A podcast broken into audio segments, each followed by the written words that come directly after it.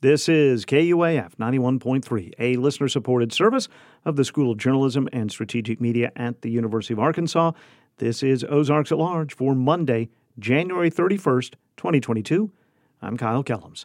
On our show for this last day of the month, another outdoor themed business is expanding into Northwest Arkansas. So, one of the challenges uh, in kayak manufacturing is just getting the product to the consumer, right? You know, we like to joke that we ship big boxes of air. Eddyline Kayaks this month announced it would place a distribution center in our region. More about that in our second half hour. And in about five minutes, an observation of Holocaust Remembrance Day on the University of Arkansas campus. An update on new COVID 19 numbers in Arkansas will be provided later today by the Arkansas Department of Health. The usually daily calculations for the department are paused for scheduled maintenance for the ADH's reporting dashboard. The last update, provided Friday afternoon, indicated more than 5,600 new diagnosed cases that day and 20 newly confirmed deaths from the virus. Some employers in Arkansas are expected to face increased competition for employees as the state continues to recover economically from the pandemic. This week on Talk Business and Politics, Mervin Jebaraj, an economist with the University of Arkansas Walton College of Business, said the state saw a significant increase in new businesses over the last two years. The number of business applications in Arkansas in 2020 and 2021 skyrocketed. In fact, it's the fastest growth in business applications uh, in Arkansas that we've ever seen, and it's the fastest growth in business applications nationwide as well. According to the latest data from the U.S. Bureau of Labor Statistics, Arkansas's unemployment is at its lowest point in decades at 3.1%. Jebaraj predicts education and healthcare industries will continue to face staffing shortages during the next year due to concerns about the ongoing pandemic. Jebaraj also says federal stimulus money over the past two years helped prompt a record number of applications for new businesses throughout the state. We sort of built a temporary social welfare state, and that spurred a lot of people to quit their jobs and start businesses. So, in addition to the businesses that already existed in 2019 and early 2020, looking for people to work, there are all of a sudden brand new businesses that are also trying to hire people. And Talk Business and Politics also reports a big boost for sales tax revenue for the four biggest cities in northwest Arkansas. The January sales tax reports relating to November sales of goods and services show a combined increase of more than 11.5% for Bentonville, Fayetteville, Rogers, and Springdale when compared to the same monthly report a year ago. Fayetteville revenue grew by almost 20% for the best January report on record. Bentonville did report a decrease in year to year comparison, down about 15.5%, but city officials note the January report last year represented a whopping 49% increase over the previous year. Gas prices in Arkansas continue to climb. GasBuddy.com reports the average cost of a gallon of gas in Arkansas is at $2.98. That's a 2 cent increase in a week a nearly 9 cent hike in the last month, and about 81 cents more expensive than this time last year. GasBuddy.com surveys more than 1,800 gas stations in Arkansas each week. It would be hyperbole to say we're going to experience all four seasons in the next four days, but we will transition from spring like temperatures this afternoon to winter weather by midweek. The National Weather Service expects highs this afternoon in the mid 60s and lows tonight in the mid 40s. Good to almost certain chances of precipitation exist beginning tomorrow, with some kind of sleet, freezing rain, and snow mixture entering our picture by midweek. Lows by Thursday and Friday nights will be dropping into the teens. And Walton Art Center is adding a pair of shows to the summer and autumn schedules for the Walmart AMP. Josh Groban will be performing in Rogers Thursday, July 21st, and the Black Keys will be headlining a show on Thursday, October 13th. Tickets for both concerts go on sale Friday morning at 10 through the usual Walton Art Center outlets.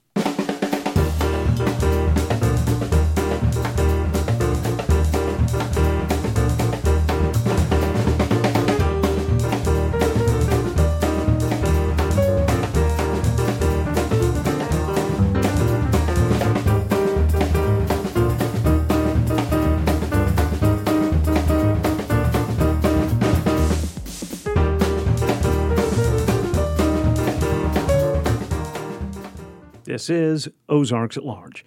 Last week marked 77 years since the liberation of Auschwitz concentration camp. On Thursday, students and community members at the University of Arkansas honored International Holocaust Remembrance Day with a special gift for their role in passing anti Semitic legislation. Ozarks at Large's Daniel Caruth brings us this report. Dozens of people file into a conference room in the Multicultural Center on the University of Arkansas campus as Toby Klein projects a Zoom meeting onto a screen at the front of the room. Klein, a doctoral student and co president of Temple Shalom in Fayetteville, is leading the dedication of a pin, not just any pin, but one used to sign Holocaust education into law in Arkansas last year. Um, but I want everyone to be able to see that this is a part of Arkansas history. Arkansas ranks last in the U.S. for student knowledge of the Holocaust, according to a nationwide survey conducted by a Jewish research group in 2020. Klein says this event, held on Holocaust Remembrance Day, recognizes not only those lost and survivors of the genocide, but also a group of Arkansans who petitioned for this landmark bill. We want to make sure that people are engaging with us. They're welcome to join with us. We want them to reach out. Um, Holocaust survivors cannot solve Holocaust education on their own, the same way that the Jewish community cannot solve anti Semitism on their own. We need our allies with us. Among those honored was Barry Brown, a former University of Arkansas professor who helped start the Arkansas Holocaust Education Committee. It was very easy for me to get involved and that was because my first cousin sat down with a few of us when I was living back in Brooklyn, New York, and I looked at his arm and he showed me his tattoos, the numbers, and started to explain to us what he had gone through in the concentration camp. And it was so gruesome, most of us couldn't even listen to it. But that began my long need, desire to make sure that everyone really knew what happened. Brown's mother and first cousin are survivors of the Holocaust. The International Holocaust Remembrance Education Bill was signed into law last year by Governor Asa Hutchinson with overwhelming support in the State House and Senate. It requires all schools to teach curriculum on the Holocaust for all 5th through 12th grade students in the state. 56 legislators in the House and Senate ended up sponsoring the bill, and it passed unanimously last April. And Klein says now getting that curriculum in front of students is vital. About 60% of our students cannot name a single concentration camp. Um, about 60% of our students didn't know that uh, 6 million Jews were murdered in the Holocaust. One in about 10 of our students believe that um, the Jews were the perpetrators of the Holocaust. And after speaking with other states that have passed similar legislation, Brown says they found engaging teachers with the material is the next step to make the law impactful. It was not good enough simply to pass the law because many of the teachers were not really interested in involved in it. So we're now starting, after the bill is passed, is a special fund called AHEAD, A H E A D. And what we're going to do is raise money so that we can award scholarships to teachers in the state in each congressional, congressional district who come up with the best curriculum, and they will receive an award for that. Our ultimate goal, I think everybody's, is to increase tolerance, reduce bigotry and, pe- and prejudice. And uh, it occurs only through and can only occur through education. Arkansans can often feel removed from the atrocities of the Nazi concentration camps. The state has one of the smallest Jewish populations, only about 2,200 people. But Klein says it is important for students in the state to understand the circumstances that led to the Holocaust and how anti Semitism continues to play out in many aspects of American life today. Our students aren't even being taught in some cases, but they are being taught about um, anti Semitism they are being taught about neo Nazi ideology. They are being taught about QAnon. All these things that are deeply rooted in anti Semitism, they're being exposed to. Neo Nazi ideology, especially in the pandemic, we've seen what algorithms can do to get well intentioned folks into traps of, that are deeply anti Semitic, that rely on deeply anti Semitic tropes. And there's a lot of fear there. And so, we want to teach about the importance of collaboration. This pen is a collaborative effort. Republicans, Democrats, Jews, Muslims, Christians, all walks of life gathered together from all across the state of Arkansas. For Ozarks at Large, I'm Daniel Caruth. Ivermectin is an FDA approved generic drug to treat parasites in humans. An over the counter remedy is also available to treat large and small animals. And a growing number of people continue to take the prescription and animal ivermectin to prevent or treat COVID 19 infection. Ozarks at Large's Jacqueline Froelich spoke with an avid ivermectin user, several medical experts, and an attorney with ACLU Arkansas. That organization recently filed a federal lawsuit against a local physician dispensing ivermectin to county jail inmates. When the COVID 19 pandemic was declared nearly two years ago, word soon spread about a cheap, widely available remedy called ivermectin, used to treat parasites by prescription in people and sold over the counter as a medicine for animals. Eureka Springs resident John Moria has been taking animal ivermectin for over a year. And it's a gel that comes out, and I take for my weight. Um, about the size of a lima bean. It's apple flavored. The potter, blacksmith, and Christian motivational speaker says he's never been infected with COVID 19. He's also never submitted to testing. He encourages others to try ivermectin. It's for um, parasites, bots, and it's antiviral. Such belief that ivermectin kills the COVID 19 virus traces back to 2020 lab research conducted overseas showing the drug inhibiting replication of viruses in vitro in test containers.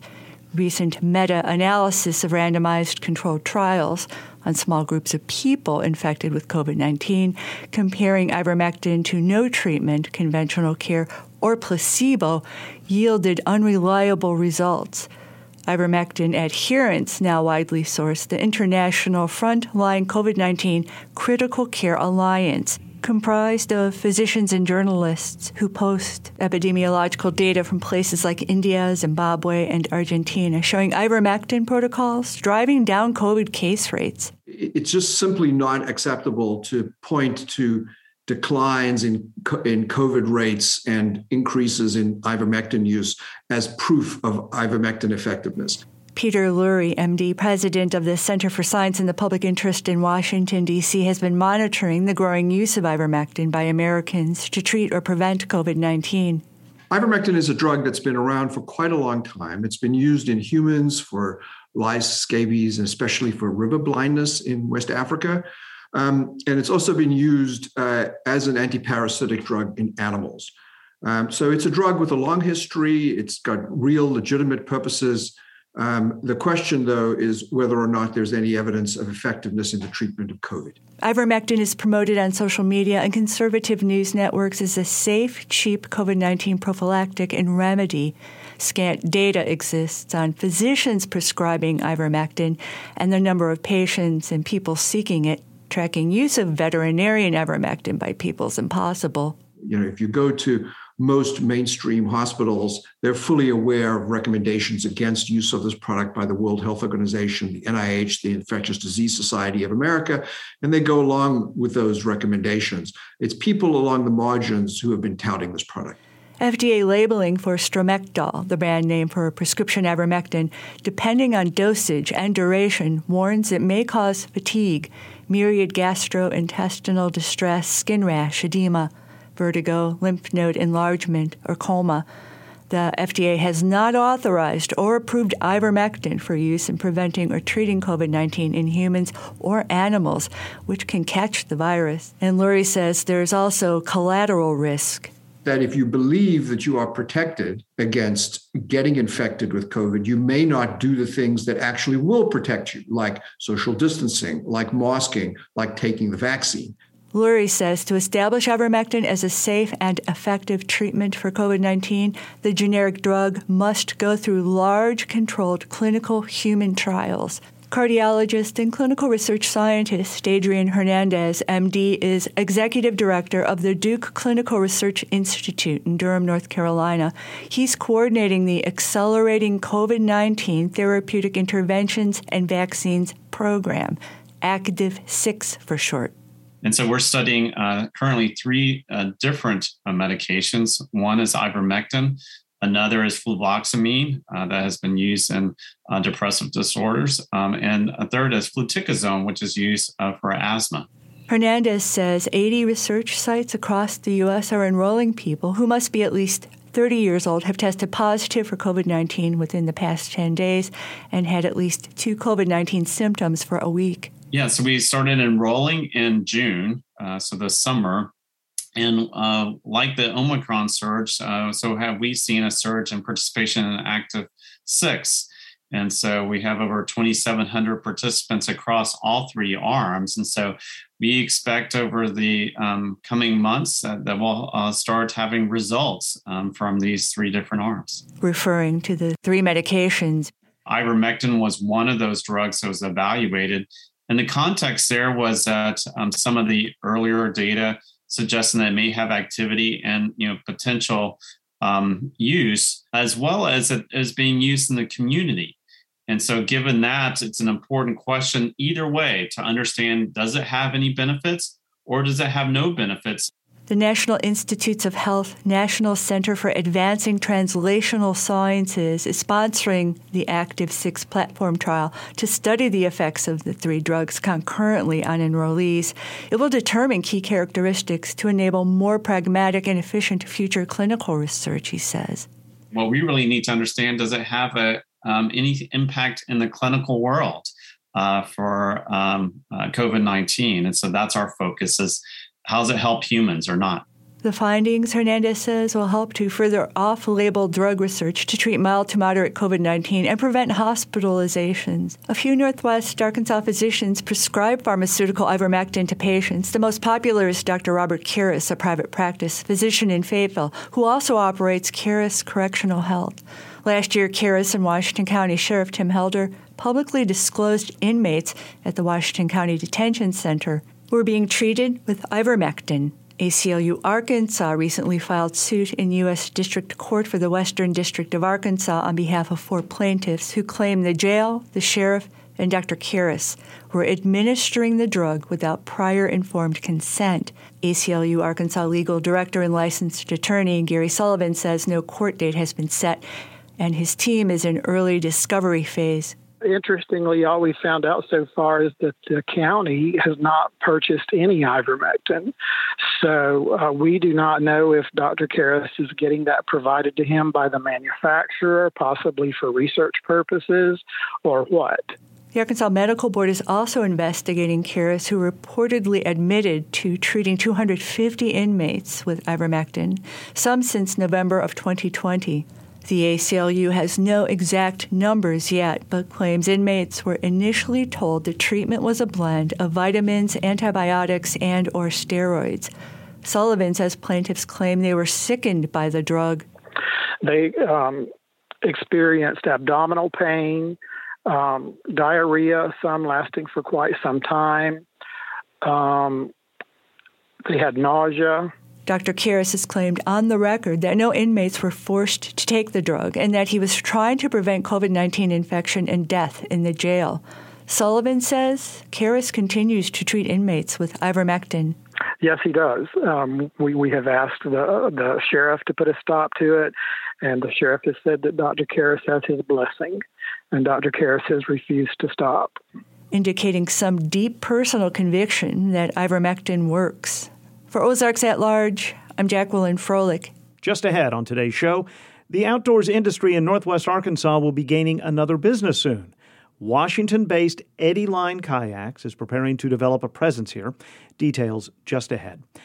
And in about eight minutes, an archive of archives. We go back to a Pryor Center profile we first aired last March when Randy Dixon from the Pryor Center brought us audio focusing on film and movie stars like Burt Reynolds. Only since Cosmopolitan have I asked for as much privacy as I've been asking for lately, because people have gotten a little strange.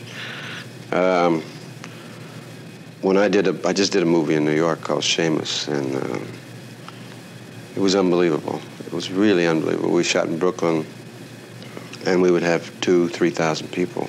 Burt Reynolds in Arkansas and other natural state film lore ahead on today's Ozarks at Large. Ozarks at Large is underwritten, in part, by the Walton Family Charitable Support Foundation. KUAF is supported by Entertainment Fort Smith, a monthly magazine with a comprehensive calendar of events covering live performances, dining, home design, lifestyles, and people profiles. Available at over 200 locations and on the web at efortsmith.com. This is Ozarks at Large. Mountain biking is a growing piece of the Northwest Arkansas landscape, and adjacent businesses are part of that growth. And adjacent to that is the rise in other outdoor businesses. Last week, Eddyline Kayaks, based in Burlington, Washington, announced it was establishing a presence here. We asked Scott Hawley, the president of Eddyline Kayaks, about that expansion into Northwest Arkansas. We've been looking in Northwest Arkansas for a long time. Obviously, the, the area's grown quite a bit, but what we're really excited about is the entire outdoor recreation scene, everything from manufacturers to um, tour operators to just enthusiasts who love to get out and experience the great outdoors on the water, on their bikes, or or jogging around. So, what what will the presence be here? Yeah, so Northwest Arkansas is really uniquely situated for us geographically. It's got great access to markets for us in the upper Midwest, in the mid Atlantic, and the Southeast, in addition to just being a great market in, in its own right. To start out with, we're going to have a distribution center that's going to service our dealer network. Um, and after that, you know, who knows? I could see us adding additional people there to help with product design, uh, sales and marketing. You know, sky's really the limit, and we're really excited just to be in an area that's got all sorts of potential. All right, so how does this happen? How does you can be on in a corner of the United States, looking towards the middle of the United States? How does Eddyline be able to develop a uh, distribution center in Northwest Arkansas? Yeah, so one of the challenges uh, in kayak manufacturing is just getting the product to the consumer, right? You know, we like to joke that we ship big boxes of air, um, but you know, we, we make a product that can be up to 20 feet long, and it's got to get to the consumer somehow. And one of the challenges with COVID has been, you know, the supply chain disruption. You know, coupled with uh, a, a, big boost in outdoor recreation, means that it's harder to get products to consumers, and they want it more than ever before. So what we're really excited about is being able to have our products be in a location in the United States where really you're about a, a day's drive from anywhere, you know, on the eastern seaboard, uh, except some parts of the uh, uh, New England and the upper Northeast. But for us, we've got an installed dealer network that we're looking to grow out, and they want to have good access to the product. So for us, we'll be able to have a distribution center in Northwest Arkansas and use that to get product as quickly as we can to our dealers and then into the hands of the, the consuming public as well. How far along on the process are you? Do you have any idea when you'll actually have that center going? You know, we're pretty early in that process, but we're looking, uh, and I'm hopeful that you know sometime this year, this calendar year, we we've got a solution in place. Uh, for at least the next couple of years, and then we'll see as we grow if that might need to change and shift over time as well.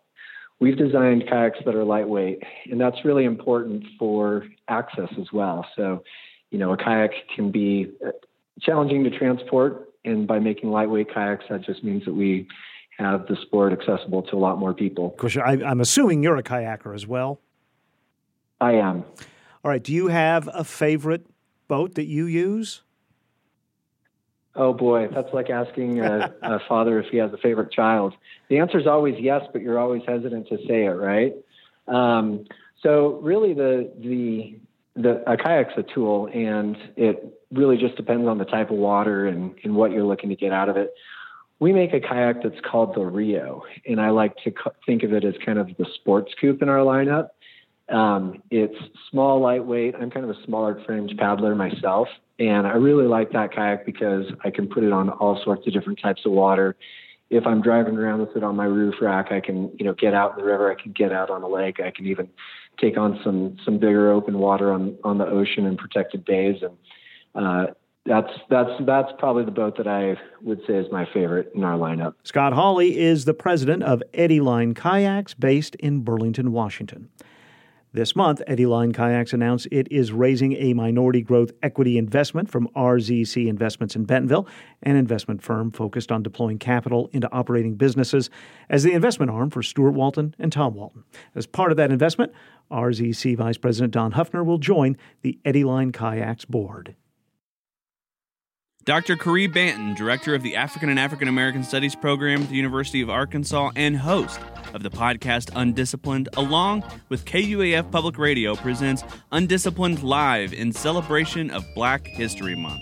The first live podcast recording is The Fight for Justice and Equity in Northwest Arkansas on Wednesday, February 2nd at the Jones Center in Springdale from 6 to 7:30 p.m. You can find more details about all of the upcoming Undisciplined live recordings at kuaf.com. Just ahead on this Monday, Ozarks at Large, we'll go back into the past to talk about the past.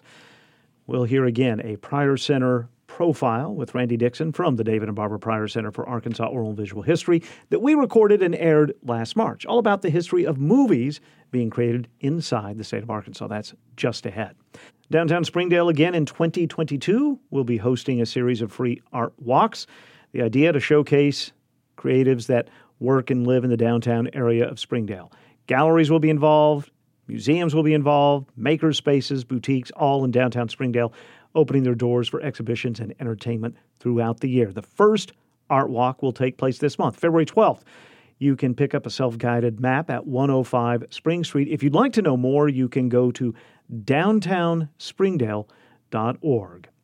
And speaking of February 12th, the Museum of Native American History in Bentonville, MONA, will host Creative Visions Love Letters to Your Family History with Bobby C. Martin on Saturday, February 12th, beginning at 4:30 p.m. He is a Muskogee Creek artist and he'll lead a collage workshop. Registration is required. There will be a fee for supplies. If you'd like more information about this event, you can go to the website mona.us. That's M O N A H.us. Just think Museum of Native American History.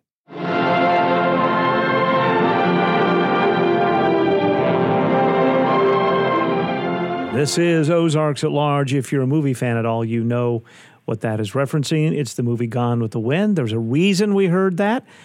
And to help me explain that reason on this Monday is Randy Dixon with the David and Barbara Pryor Center for Arkansas Oral and Visual History. Randy, welcome back. Hey, thanks for having me, Kyle. And why did we hear Gone with the Wind music there? well, um, you know, that, that's a 1939 movie and huge blockbuster. Mm. And uh, there is, what, one, maybe, what, five to eight second shot right. in the opening credits of the old mill in North Little Rock. So that's sort of an early claim to fame for uh, Arkansas as a backdrop for movies. We bring this up because our subject this week for Pryor Center Profiles movies in Arkansas. Yes. And our friend Bob Cochran uh, has written a book called Lights, Camera, Arkansas that sort of outlines, you know, all of the uh, places that have been shot in Arkansas, but also a lot of the stars like Dick Powell, right?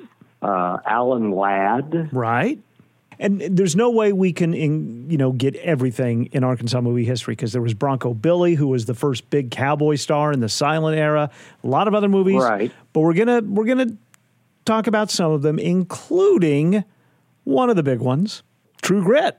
That'd be Glen Campbell yeah, that was a huge film, and they had the world premiere in Little Rock at uh, a, a, place um, called the Cinema 150. It was a big uh, new place, and the Democratic Party did a fundraiser. And he he didn't really know about that, but uh, they raised money and uh, he was he was there for the opening and Glen, how do you feel about tonight? Oh, I feel great. Really, it's kind of really one of the big highlights of my life. I think we've seen you as a singer, heard you as a musician, and now we're going to see you as an actor. any, any last thoughts before this film rolls? I don't know. I, I hope it comes out good.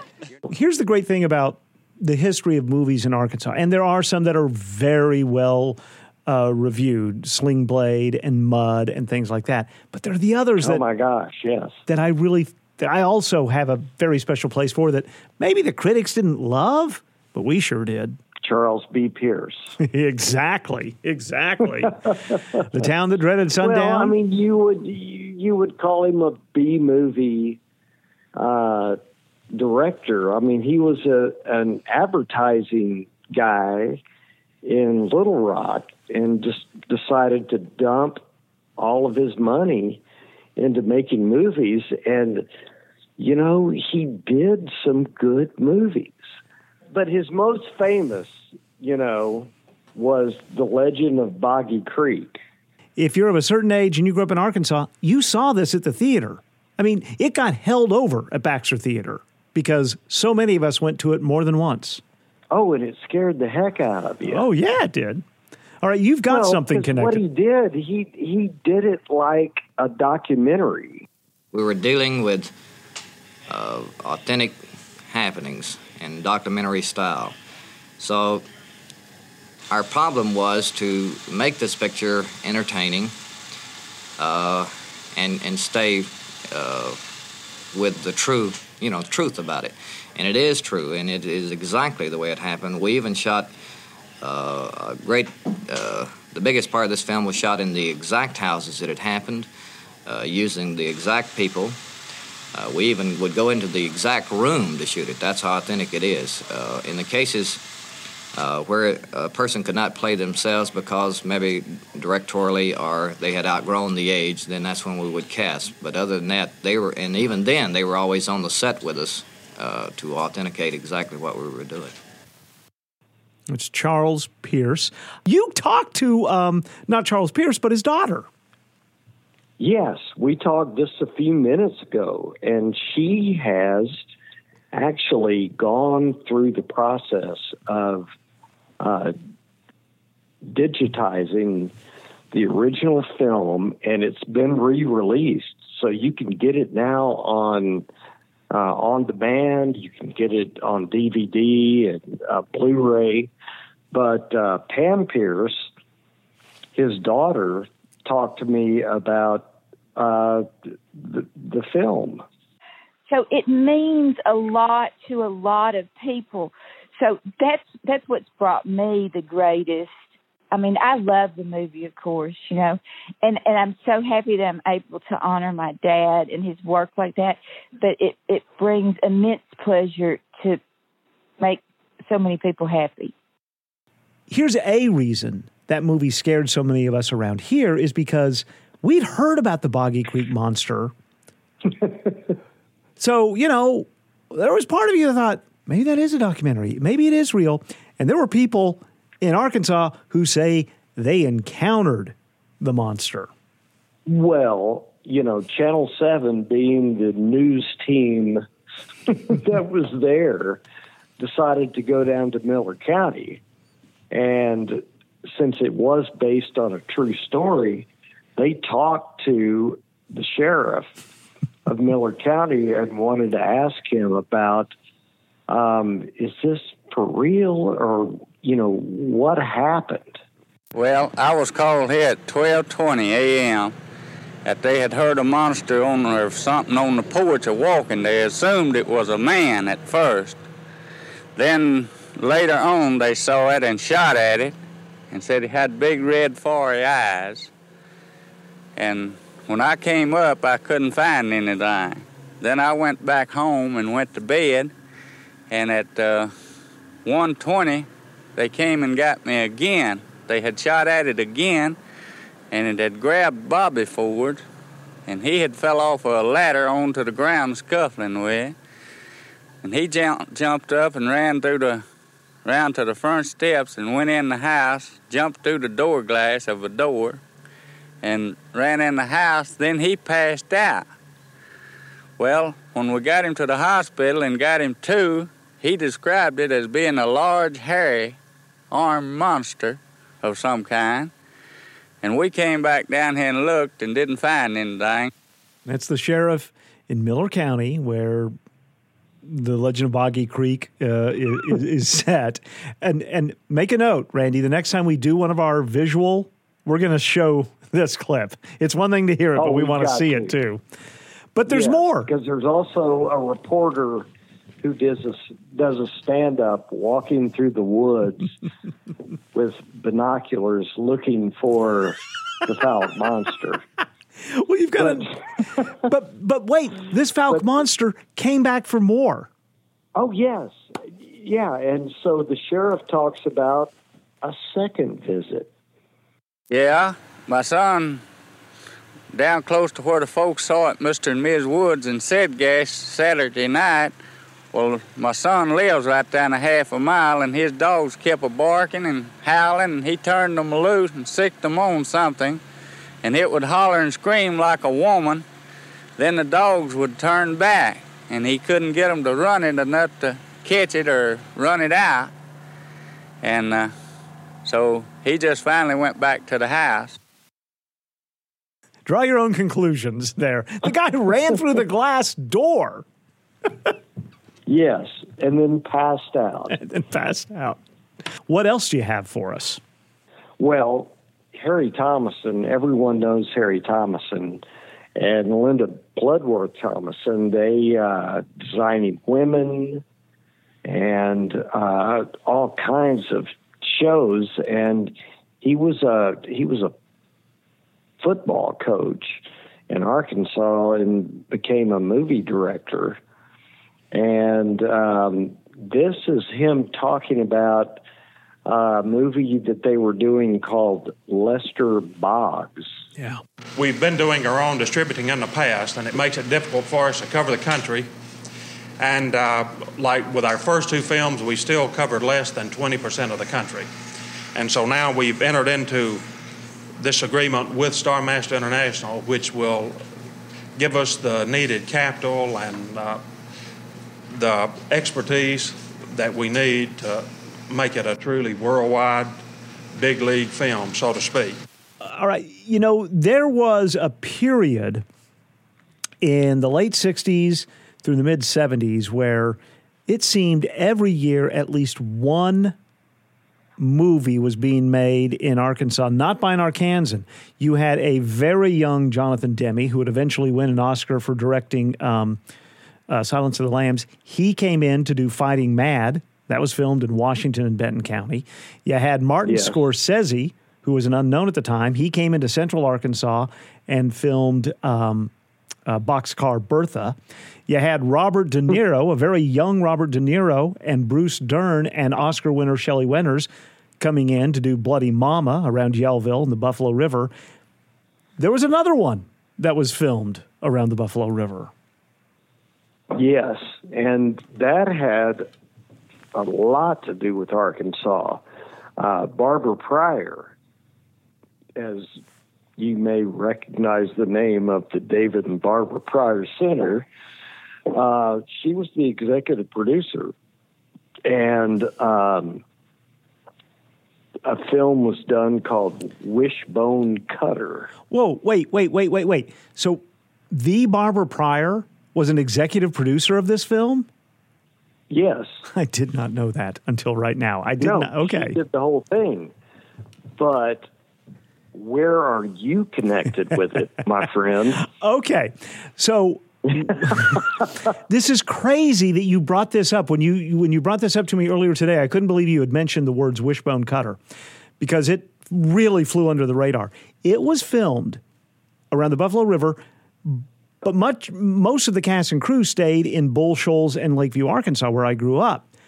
My father at the time was the bartender at Gaston's, right on the White River the folks who were connected with the film were either staying there or would like to come down and and and drink there because it was a Baxter County was dry at that point. So Gaston's was one of the very few places you could get a drink. My dad was the bartender.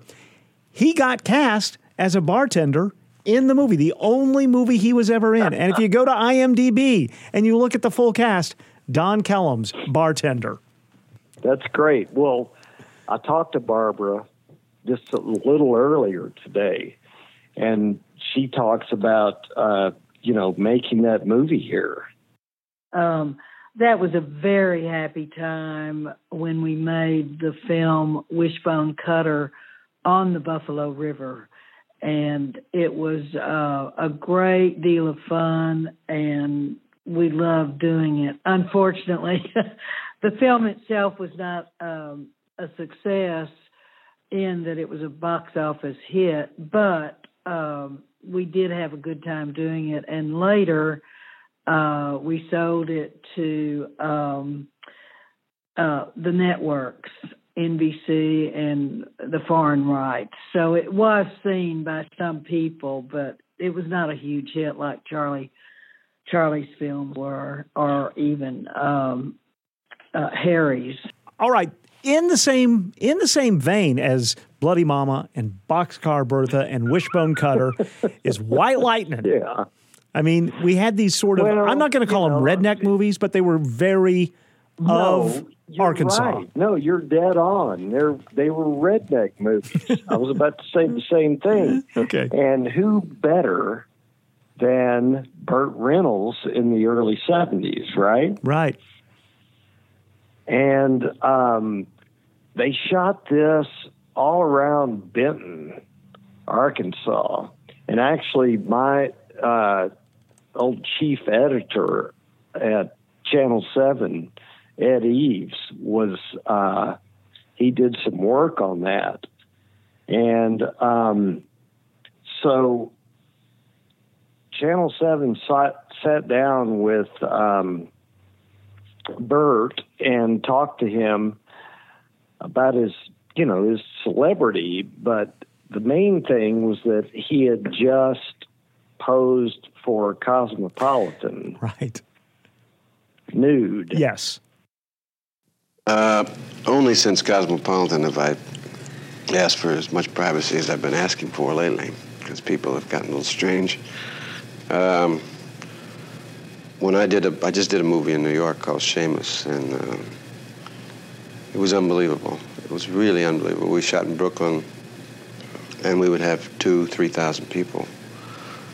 Totally uncontrollable people, and they weren't teeny boppers. They were middle-aged, lovely housewives, and they were there to collect souvenirs like my ear.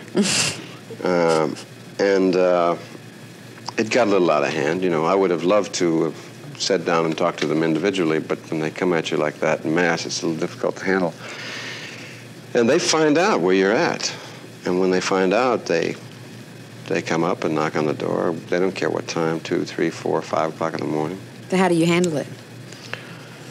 Well, it, it used to amuse me, but it doesn't amuse me anymore because I get to get up at 5 o'clock in the morning and go to work. I've had calls here at uh, 2 o'clock in the morning, and I say, don't call me after 10, and they'll say it's George McGovern's secretary, or it's Mrs. Wallace is worried about George Wallace, or it's Mrs. Nixon.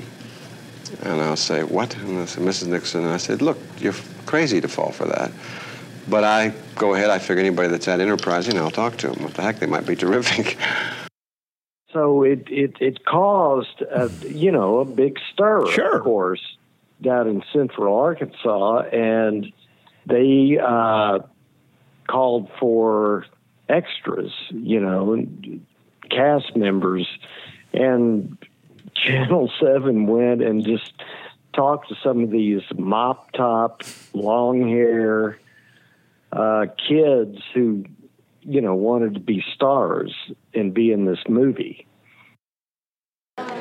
You looking for any particular kind of part? Uh, no, ma'am. Like to be a movie star, though? Well, I'm, I'm planning on going into theatrical arts, mostly scenery and background. So I'm majoring in that in college.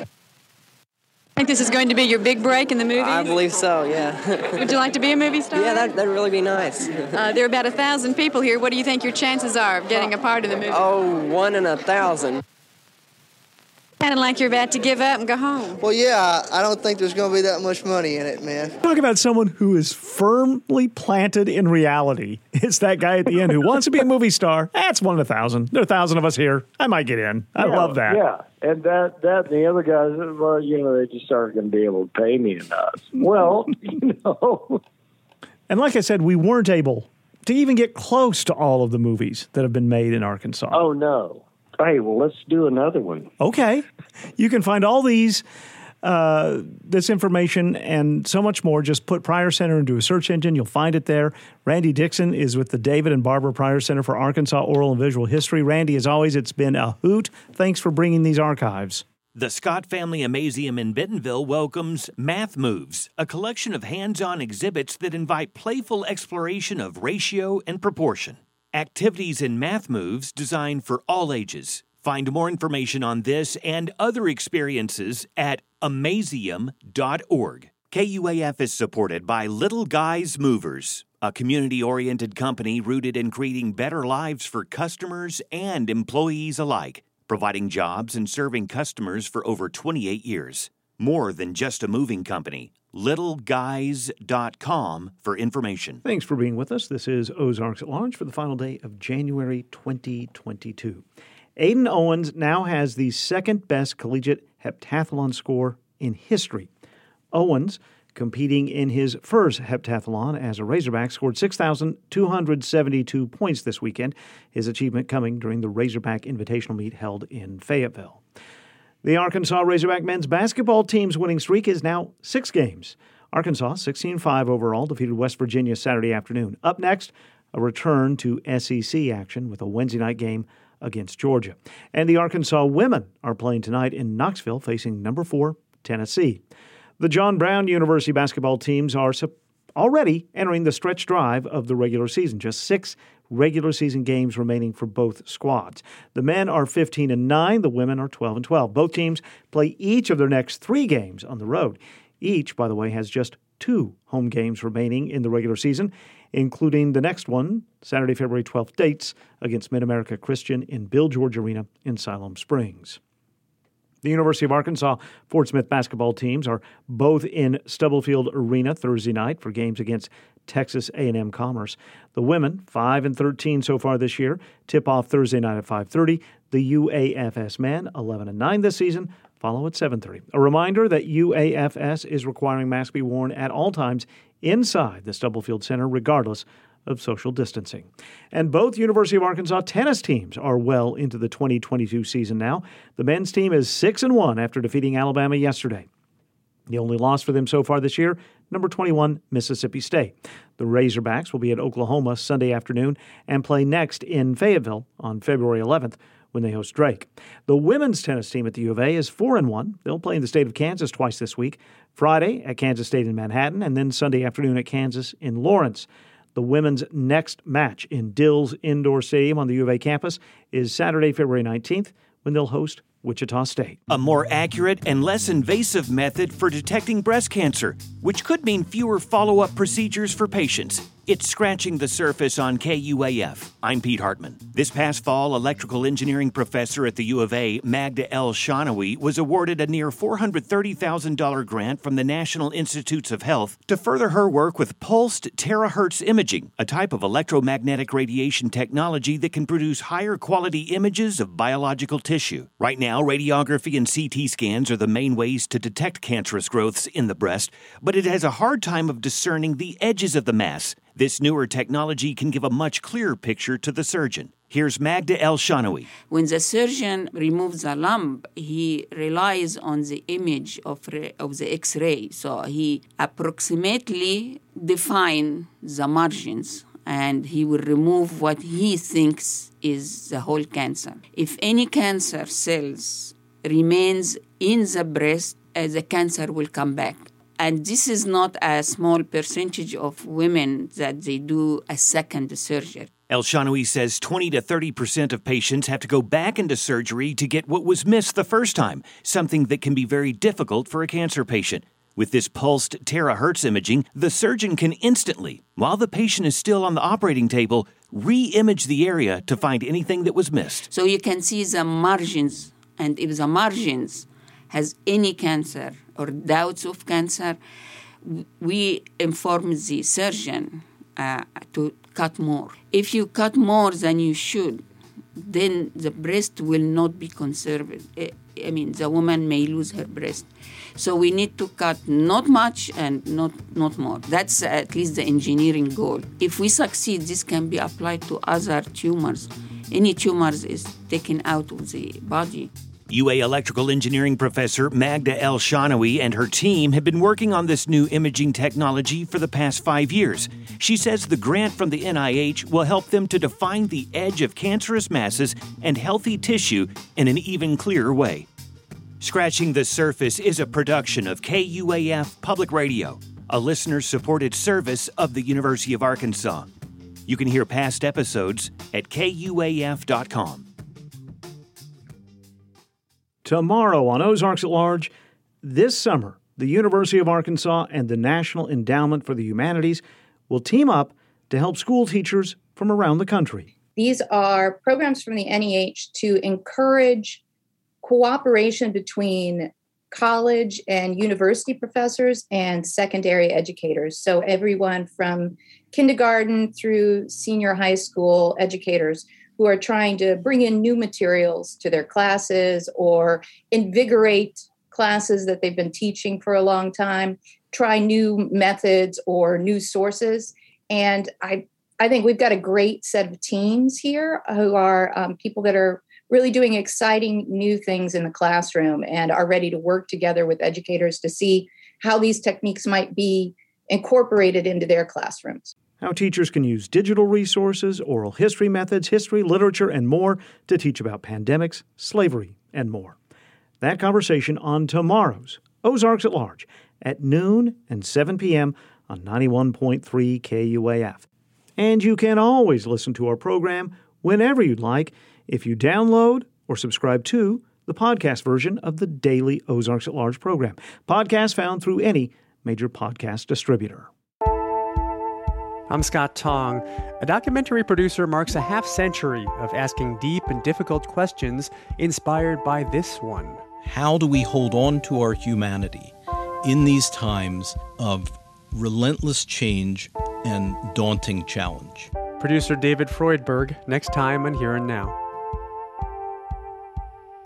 Here and Now in just a moment, beginning at 1 on KUAF. You can always listen to KUAF by asking your smart speaker to please play KUAF. The second season of Undisciplined with host Dr. Caree Banton is now underway. Produced by Ozarks at Large's Matthew Moore, the podcast continues to be a co production of KUAF and the University of Arkansas Department of African and African American Studies. First episode of the new season can be found right now through all major podcast locations, and the next episode will be available on Wednesday. We'll hear an excerpt from that episode on our show, Ozarks at Large, Wednesday as well. And be sure to check out our new podcast series, The Lunch Hour, put together by KUAF's Jasper Logan. Each month, we're pairing musicians with restaurant owners and business owners from around our region. You can check out the first edition featuring Bang and Jeremy Gothrop from Woodstone Pizza right now at the KUAF YouTube page. This is 91.3 KUAF, Fayetteville, Fort Smith, Rogers, and Van Buren. 91.3 KUAF is a listener supported service of the School of Journalism and Strategic Media at the University of Arkansas, and Ozarks at Large, likewise, is a production of KUAF. Timothy Dennis produced today's show. Contributors this Monday included Daniel Caruth, Jacqueline Froelich, and Randy Dixon with the David and Barbara Pryor Center for Arkansas Oral and Visual History. Scratching the Surface is hosted and produced by Pete Hartman inside the Nancy Blair Operations Studio at the Carver Center for Public Radio. Rachel Sanchez Smith assisted with show production creation today as well.